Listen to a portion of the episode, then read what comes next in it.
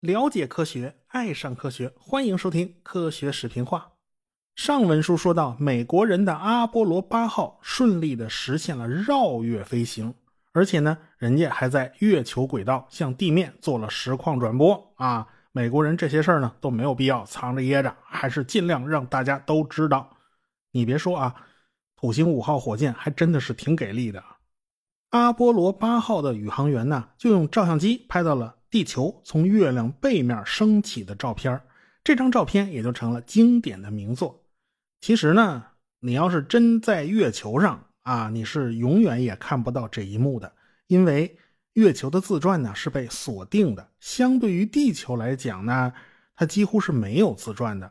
你要是在月球上某个地方啊，如果位置特别合适，抬头恰好可以看到地球停留在空中，那这辈子估计它也就停留在这地方啊，最多是有点晃荡，它肯定不会跑多远。地球上看月亮的那种东升西落那种感觉肯定是不存在的。你也只有在飞船上啊，飞船的运行速度比较快，从月球背后转出来的时候，会看到地出这种景象。因此，这纯粹呢是个宇航员的视角。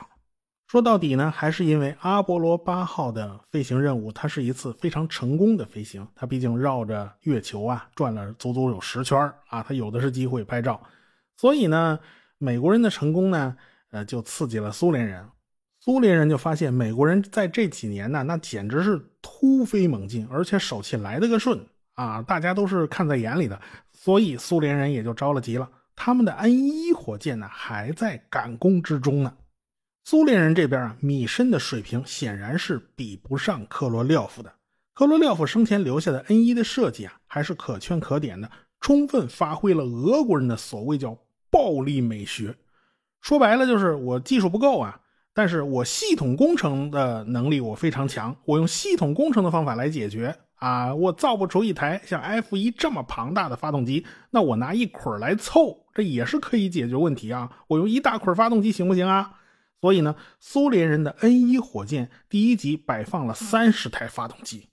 你别说啊，库兹涅索夫的 NK 十五还真是很不错的一种发动机，人家采用了负氧的分级燃烧技术。这个比冲啊，比美国的 F 一发动机高得多。F 一发动机的海平面的比冲呢是二百六十三，NK 十五的比冲是二百九十七，这就高了一大截呢。但是 NK 十五的推力呢比 F 一小得多，F 一达到了七百吨的量级，NK 十五呢只有一百五十吨。所以呢，这就是苏联的第一个劣势。第二个问题是，美国人搞出了高效率的氢氧发动机。捷二发动机啊，才是土星五号真正的核心。苏联人这方面就不行啊。液氧煤油发动机，尽管你采用了分级燃烧技术，它的比冲再提高，你也高不过氢氧机啊。苏联人没有办法，他只能把压力呢都压到了第一级火箭上啊。上面重，下面呢就推不动，那你只能把下面加粗喽。下面加粗了，再下面它也受不了啊，它还要加粗。因此呢，就引发了这种恶性循环。上面级不给力，苏联人的运载能力他也就吃了亏。美国人可以把一百三十吨的东西送到地球轨道，但是苏联人满打满算，他只能送上去九十五吨呢。所以他那个登月飞船呢，他就必须缩水呀。苏联人当时也头疼。苏联的 N 一火箭的第一级啊，原本设计是装二十四台发动机。为了最大限度的增加推力呢，这二十四台发动机围成了一个大圈儿，所以 N 一火箭的第一级呀，它特别胖，因为它围成一个大圈嘛，这样每台发动机呢都可以尽量接触周围的空气，它喷出的气流就会带动周围的空气，这样呢可以增加一点推力。火箭要想控制自身的姿态呢，一般采用的方法是我发动机能够。晃晃啊，我那个喷管的方向能够改变，或者是专门安装油机，就是小发动机小喷口，能够调整自己火箭的姿态，保持直立，保持不倒。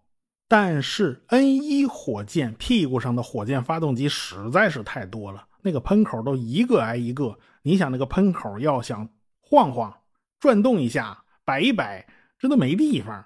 所以呢，他们必须另想办法。最简单的办法就是我利用。这三十个发动机的推力差来产生控制力矩，这样我就可以控制火箭的姿态了。但是这样一来的话，你就必须依靠计算机来进行操控。偏巧俄国人的计算机呢又不怎么灵，所以这方面也是俄国人的短板。看来呢，只靠发动机的推力差来调控火箭的姿态呀，还不太够。苏联人还在火箭的第一级加了四个山格舵，利用空气动力来调整火箭的姿态。山格舵呢，就是用一个金属网格来当做方向舵使用，这个控制效率啊，还算是比较高的。火箭的第二级呢，采用了八台叫 NK 十五 V 型发动机，发动机呢还是排成了一个圈因此看上去还是挺粗的。这是一种 NK 十五发动机的改进型号，专门是针对真空进行了优化。毕竟二级火箭主要是在真空里面进行工作的，所以呢，他们采用的办法就是把喷口加大啊，这个大喷口就是所谓的高膨胀喷嘴儿。第三级呢，采用了四台比较小的 NK 二一发动机，只有四台啊，既然是四台，咱就排成一个方块就 OK 了。第四级火箭采用了一台 NK 十九发动机。再往上呢，就是 LK 登月舱，然后上边再顶着联盟 7K-L 三飞船，这是专门为登月研制的飞船。N 一火箭呢，基本上也就是这种结构。等到科罗廖夫去世的时候，米申接手，就发现计划是赶不上变化。为啥呢？顶上的那个联盟 7K-L 三飞船，加上服务舱，加上 LK 登月舱，这个联合体呀，它超重了。它整个超重了二十吨，这一下呢就引起了连锁反应了。这火箭的推力根本就不够啊！其实呢，美国的登月飞船也超重了。那人家美国人是怎么办的呢？美国人呢是尽量想办法减轻重量啊，这叫蚊子腿也是肉，咱也得给它抠出来。作为对比，我们先看一看 N 一火箭的结构图，我们就会发现呢，他们用的燃料罐其实都是球形的。大家都知道，球形的燃料罐呢，结构强度非常好。但是你想吧，在一个圆柱体的火箭里边挂一个大圆球，周围肯定还有边边角角它是空着的。这种结构其实是挺浪费空间的。这种结构呢，叫做悬挂式储箱。苏联当时用的都是球形储箱，现在的火箭呢，普遍用的都是胶囊的形状啊。没办法，当时苏联的技术水平也就这样了。火箭的直径是十米啊。你那么粗的直径，你要做一个直上直下的圆柱体，它不好弄。它弄一个圆锥体也麻烦，所以呢，按他们当时的水平，它只能弄个圆球。美国人呢倒是有这个本事，可以造出直径超大的燃料罐。现在登月舱和飞船超重了，所以美国人就把主意打到了燃料罐上。现在火箭的第二级和第三级啊，是两个胶囊形状的燃料罐啊，一前一后摆放，下边小罐子放的是液氧。上边大罐子放的是液氢，啊，液氢密度低嘛，哎，外边包上一层皮，这就是火箭的外壳。但是这样的话呀，还是太重了。美国人想到了一个办法，那就是让燃料罐共底。你想啊，我们如果把这个燃料罐做成竹节一样啊，这个中间有个隔板，这一个罐子就能装两种燃料，那么不就可以代替两个罐子了吗？这不就能轻了吗？这样不就可以节省好几吨的重量了吗？这招叫做共底储箱。但是说起来容易啊，这做起来可就难了。这种共底储箱是有技术难度的，那就是液氢比液氧的温度要低上个七八十度。如果这两个燃料罐只相隔一层皮，万一靠近隔板一侧的液氧被液氢冻成了个大冰坨子，冻成了固体。那可就坏菜了，所以这层隔板的保温隔热就成了大问题了。好在美国人最后呢，还是靠保温材料和结构设计解决了这个问题。他们在材料上的功力啊，呃，比苏联人要深得多。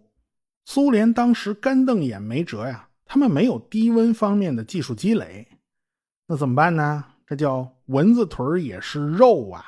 咱尽量想办法挖掘发动机的潜力吧。为了能提升百分之二的推力，这都是蚊子腿吗？这是这个苏联人想出一招啊，那就是过冷。什么意思啊？热胀冷缩，大家总是知道吧？要是把燃料的温度降低，咱动一动，这个燃料的体积它不就收缩了吗？它不就可以多装一点吗？你往发动机里送的时候，不也就可以多送一点吗？这招呢，被马斯克学去了啊！马斯克从苏联人那还是学了很多招的。即便如此，动了这个脑筋，咱把液氧的温度再往下降一降，咱把煤油的温度也降一降，我们只能挤出百分之二的推力增长，这个仍然不够啊！因此，米申他们就不得不在第一级火箭的中间又塞了六台发动机，这一下呢，就从二十四台涨到了三十台，整个控制系统呢就更加复杂了。凭良心说，NK 十五发动机真的是很不错，但是这个控制系统根本就照顾不过来这三十台发动机，因为三十台发动机的输送燃料的管道啊，那就是乱七八糟的，而且发动机都是会产生震动的，互相之间也会产生共振啦之类的，会互相影响啊。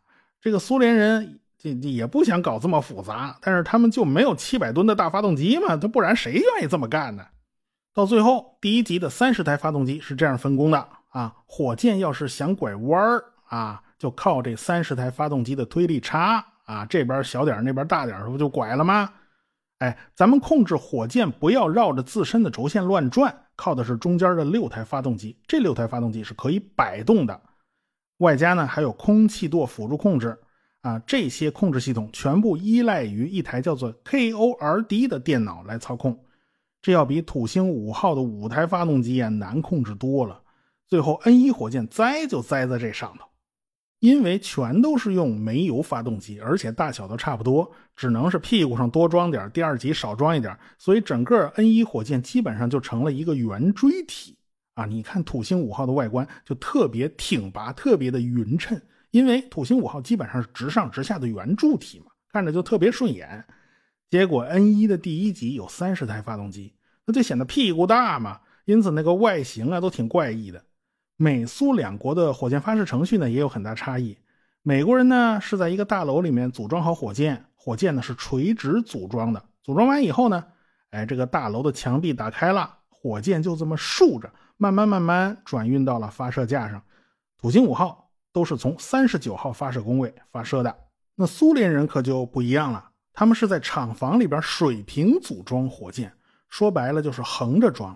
好处是厂房里面可以同时组装两枚火箭啊。美国人的垂直组装厂房，你只能装一枚。苏联人呢，就装好了以后，用特殊的列车拉到发射场啊。这列车得占用好几根轨道，它距离呢其实是可以比较远的。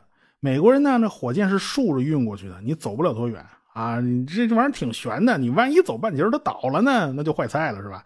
所以不能走远了。苏联人这个火车拉着就可以走很远了，而且呢，在拜科努尔专门为 N 一火箭建了装配厂房，因为他那个大屁股实在是穿不过苏联的隧道，你只能在拜科努尔现装。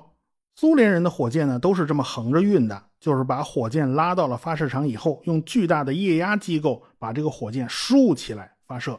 所以，苏联发射火箭只需要简单的几个支架抱住火箭，你别让火箭倒了，就不需要专门的发射塔。美国人还是需要发射塔的。顺便插一句啊，我们中国过去是怎么处理的呢？我们当时穷啊，没钱呐。这发射架和组装厂啊，它是一体化的。所以呢，大家看早期火箭发射的视频啊，怎么一座大楼里边什么都有，火箭就在这里边垂直组装，装好了以后，这大楼啊。这向两边一打开啊，这竖着就开了。然后呢，这大楼会自己向向后退啊，然后躲远一点，把火箭露出来。然后呃，咱就这么发射吧。这样看上去好像挺方便的啊，但是隐患是挺大的。你想吧，万一火箭爆炸了，就连组装的厂房一起都炸掉了。所以呢，后来我们现在也采用了美国人的办法啊，厂房和发射架是分开的。所以我们现在的长征火箭也是垂直转运的。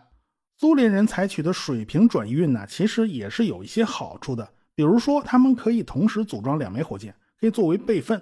头一发打出去了，不管是成与不成啊，咱过几天就能打第二发。苏联呢，一共生产了十枚 N 一火箭，前两枚呢是做测试的。苏联人的登月计划有些仓促，他非常着急。可是苏联人又不像美国人那样舍得花钱啊，苏联人其实是想少花钱多办事儿。有关登月的项目，苏联人不但花的总钱数不如美国人，就是占国民生产总值的比例啊，他也不如美国人。所以真是没舍得花，所以就导致了米申他们有点捉襟见肘。所以第一枚 N 一火箭的第一级呢，有三十台发动机吗？对他做测试的时候呢，只对其中四分之一做了测试。也就是说，苏联人压根就没有做全面的整体的测试，这又成了一个非常大的隐患。要知道，地面测试是非常非常重要的，宁可火箭炸在地上。也不要炸在太空里，因为炸在地面上还有办法去找 bug。你炸在太空里，你尸骨都没存下来，你上哪儿找 bug 去？你们根本就没有办法去追踪到底什么地方出了问题。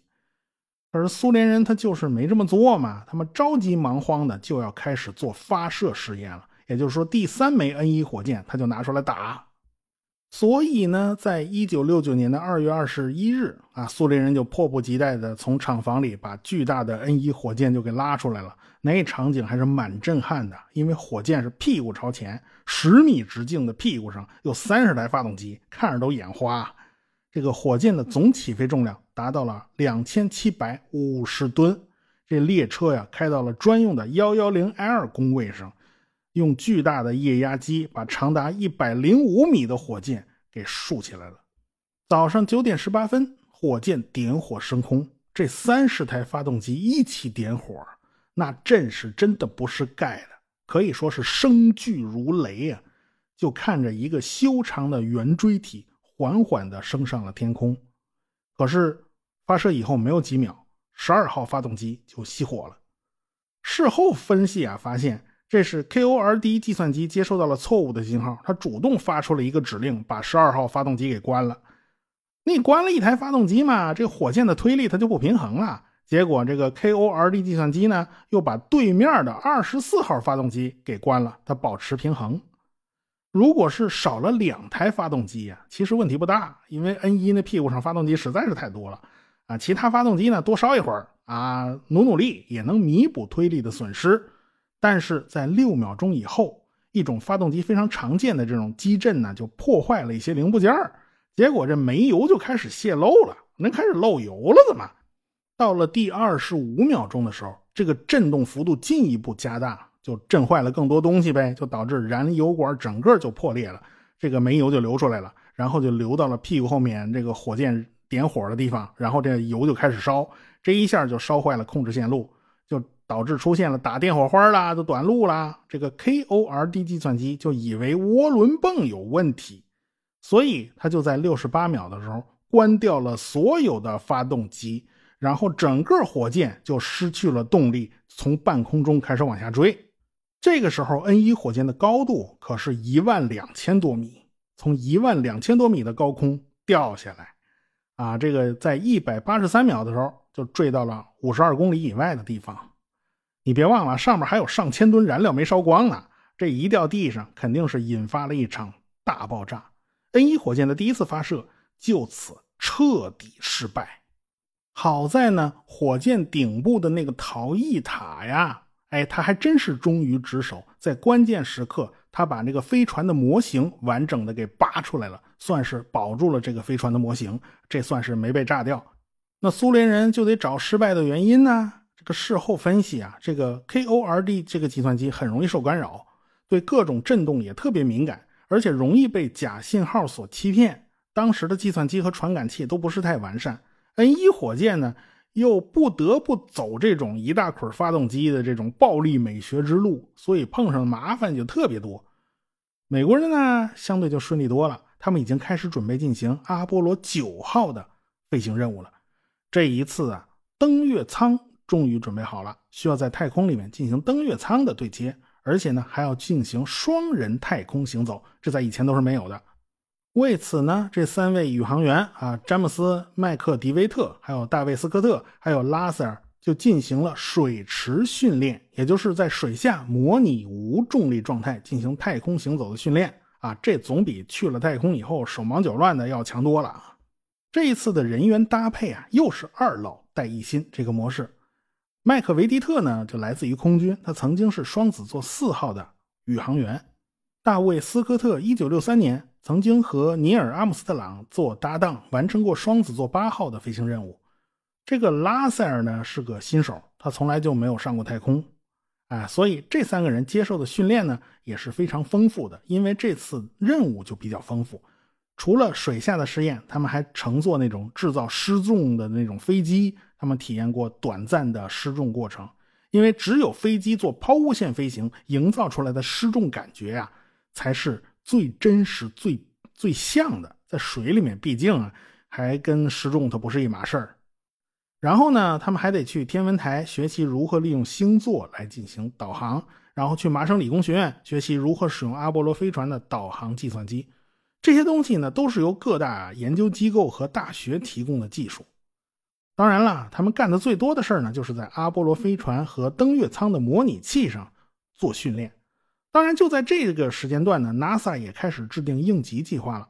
你万一飞船出了问题啊，那那你应该怎么办呢？你能不能利用登月飞船当做救生艇呢？